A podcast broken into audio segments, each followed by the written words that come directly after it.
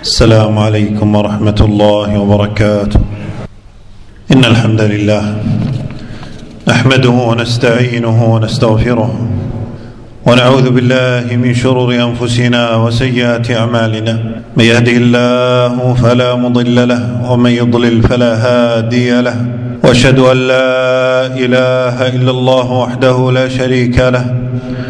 وأشهد أن محمدا عبده ورسوله. أما بعد فإن أصدق الحديث كلام الله وخير الهدي هدي محمد صلى الله عليه وسلم وشر الأمور محدثاتها وكل محدثة بدعة وكل بدعة ضلالة وكل ضلالة في النار. أما بعد عباد الله فلقد امتن الله سبحانه وتعالى على هذه الأمة بأنواع الفضائل والمكرمات وأنعم عليهم بالآيات البينات والدلائل الواضحات فكان من أعظم المنن واجلى النعم بعثة الرسول الأمين وسيد الأنبياء والمرسلين عليهم الصلاة والسلام أجمعين.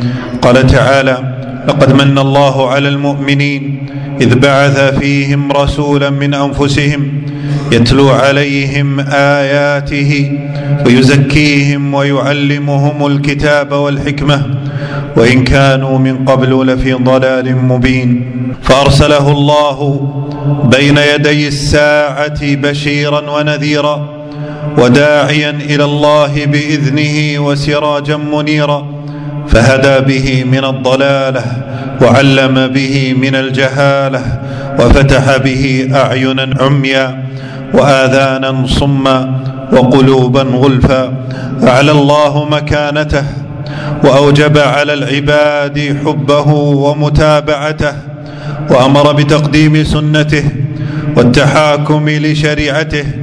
فقال تعالى يا أيها الذين آمنوا لا تقدموا بين يدي الله ورسوله واتقوا الله إن الله سميع عليم وقرن طاعة رسوله بطاعته وجعلها سببا للفوز برحمته وأطيعوا الله والرسول لعلكم ترحمون وجعل طاعته صلى الله عليه وسلم شرطا في الإيمان وبرهانا على حسن الإسلام. قال تعالى وأطيعوا الله ورسوله إن كنتم مؤمنين. وأوجب علينا طاعته فيما أمر. واجتناب ما نهى عنه وزجر. وما آتاكم الرسول فخذوه. وما نهاكم عنه فانتهوا. وحذر سبحانه من ترك سنته ومخالفة أمره. فليحذر الذين يخالفون عن أمره أن تصيبهم فتنة أو يصيبهم عذاب أليم وربط الهدى بطاعته واتباعه في دينه وإن تطيعوه تهتدوا فمتابعته صلى الله عليه وسلم أمان وسلوك سبيله نجاة وبرهان والتمسك بسنته دليل على سلامة الإيمان عباد الله. إن اتباع سنة النبي صلى الله عليه وسلم دليل على الحب وسبيل إلى غفران الذنب. قال تعالى قل إن كنتم تحبون الله فاتبعوني يحببكم الله ويغفر لكم ذنوبكم والله غفور رحيم. فمحبته صلى الله عليه وسلم لا تكون بالادعاء بل بحسن المتابعة والاقتداء وإن من أعظم الأمور القادحة في اتباعه والقضايا الفاضحة لمدعي محبته وامتداحه الإحداث في دينه ومخالفة سنته وسبيله.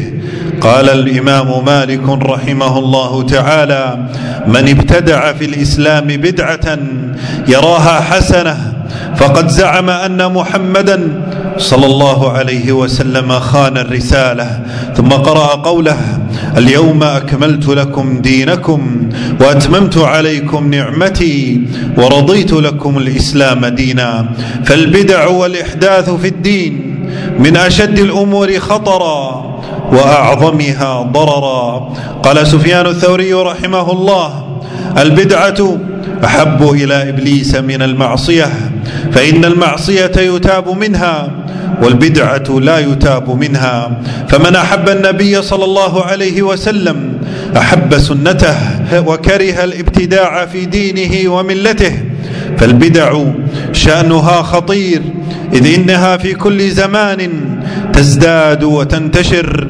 وتفشو بين الناس. قال حذيفة بن اليمان رضي الله تعالى عنه والله لتفشون البدع حتى إذا ترك منها شيء. قالوا تركت السنة. فطوبى لمن تمسك بالسنة عند انتشار البدعة واعتنى بحسن الاتباع عند فشو الابتداع ودافع عن سنة نبيه ونشر ما صح من فضائله وحديثه وأحب أهل سنته وأحب أهل سنته وملته وجفى أهل مخالفته ومجانبة شريعته.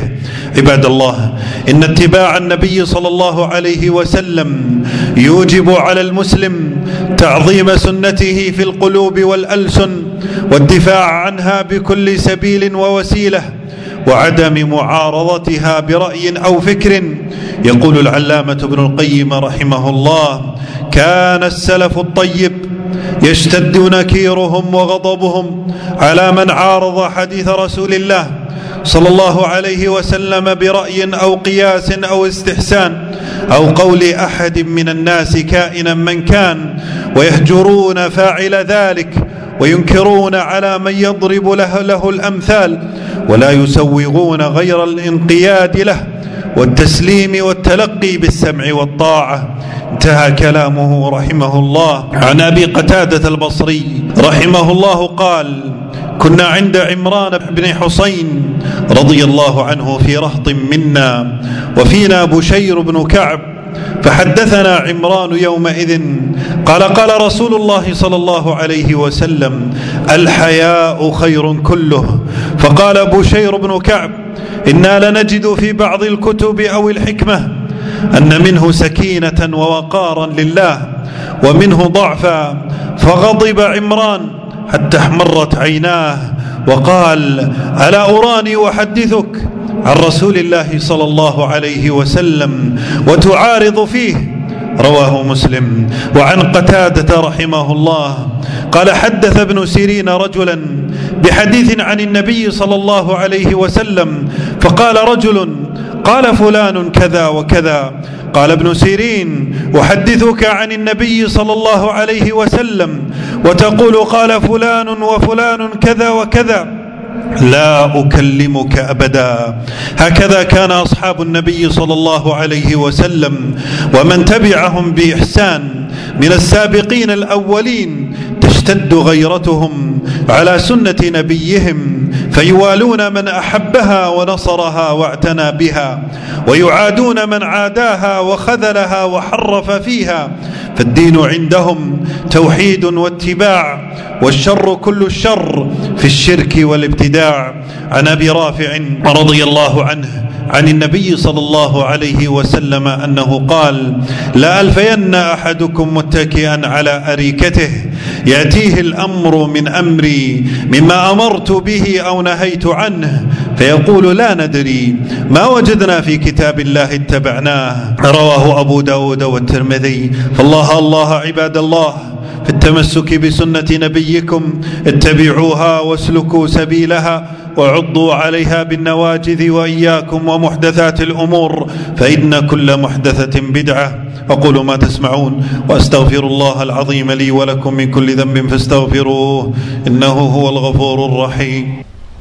الحمد لله والصلاة والسلام على رسول الله وعلى آله وصحبه ومن اتبع هداه. أما بعد عباد الله فإن من لوازم محبة النبي صلى الله عليه وسلم وحسن اتباعه محبة دينه والافتخار بالتمسك بسنته ورفع الرأس بالتدين بشريعته وملته والبراءة من كل دين ليس من دينه فهو الدين الذي لا يقبل الله دينا سواه ومن يبتغي غير الإسلام دينا فلن يقبل منه وهو في الآخرة من الخاسرين.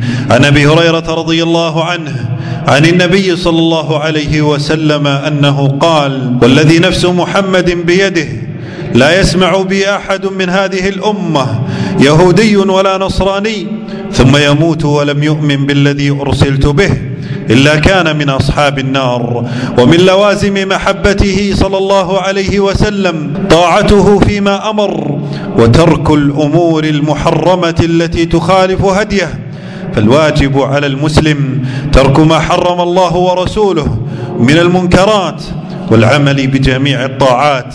فاتقوا الله عباد الله في أنفسكم وأهليكم وأولادكم وفكلكم راع وكلكم مسؤول عن رعيته. يا أيها الذين آمنوا قوا أنفسكم وأهليكم نارا وقودها الناس والحجارة. عليها ملائكة غلاظ شداد. لا يعصون الله ما أمرهم ويفعلون ما يؤمرون. اللهم إنا نسألك العفو والعافية في الدنيا والآخرة. ربنا اغفر لنا ولإخواننا الذين سبقونا بالإيمان. ولا تجعل في قلوبنا غلا للذين آمنوا. اللهم إنا نسألك الجنة وما يقرب إليها من قول وعمل ونعوذ بك من النار وما يقرب إليها من قول وعمل. اللهم اغفر للمؤمنين والمؤمنات والمسلمين والمسلمات الأحياء منهم والأموات. ربنا اغفر لنا ولوالدينا. وصلى الله وسلم وبارك على نبينا محمد.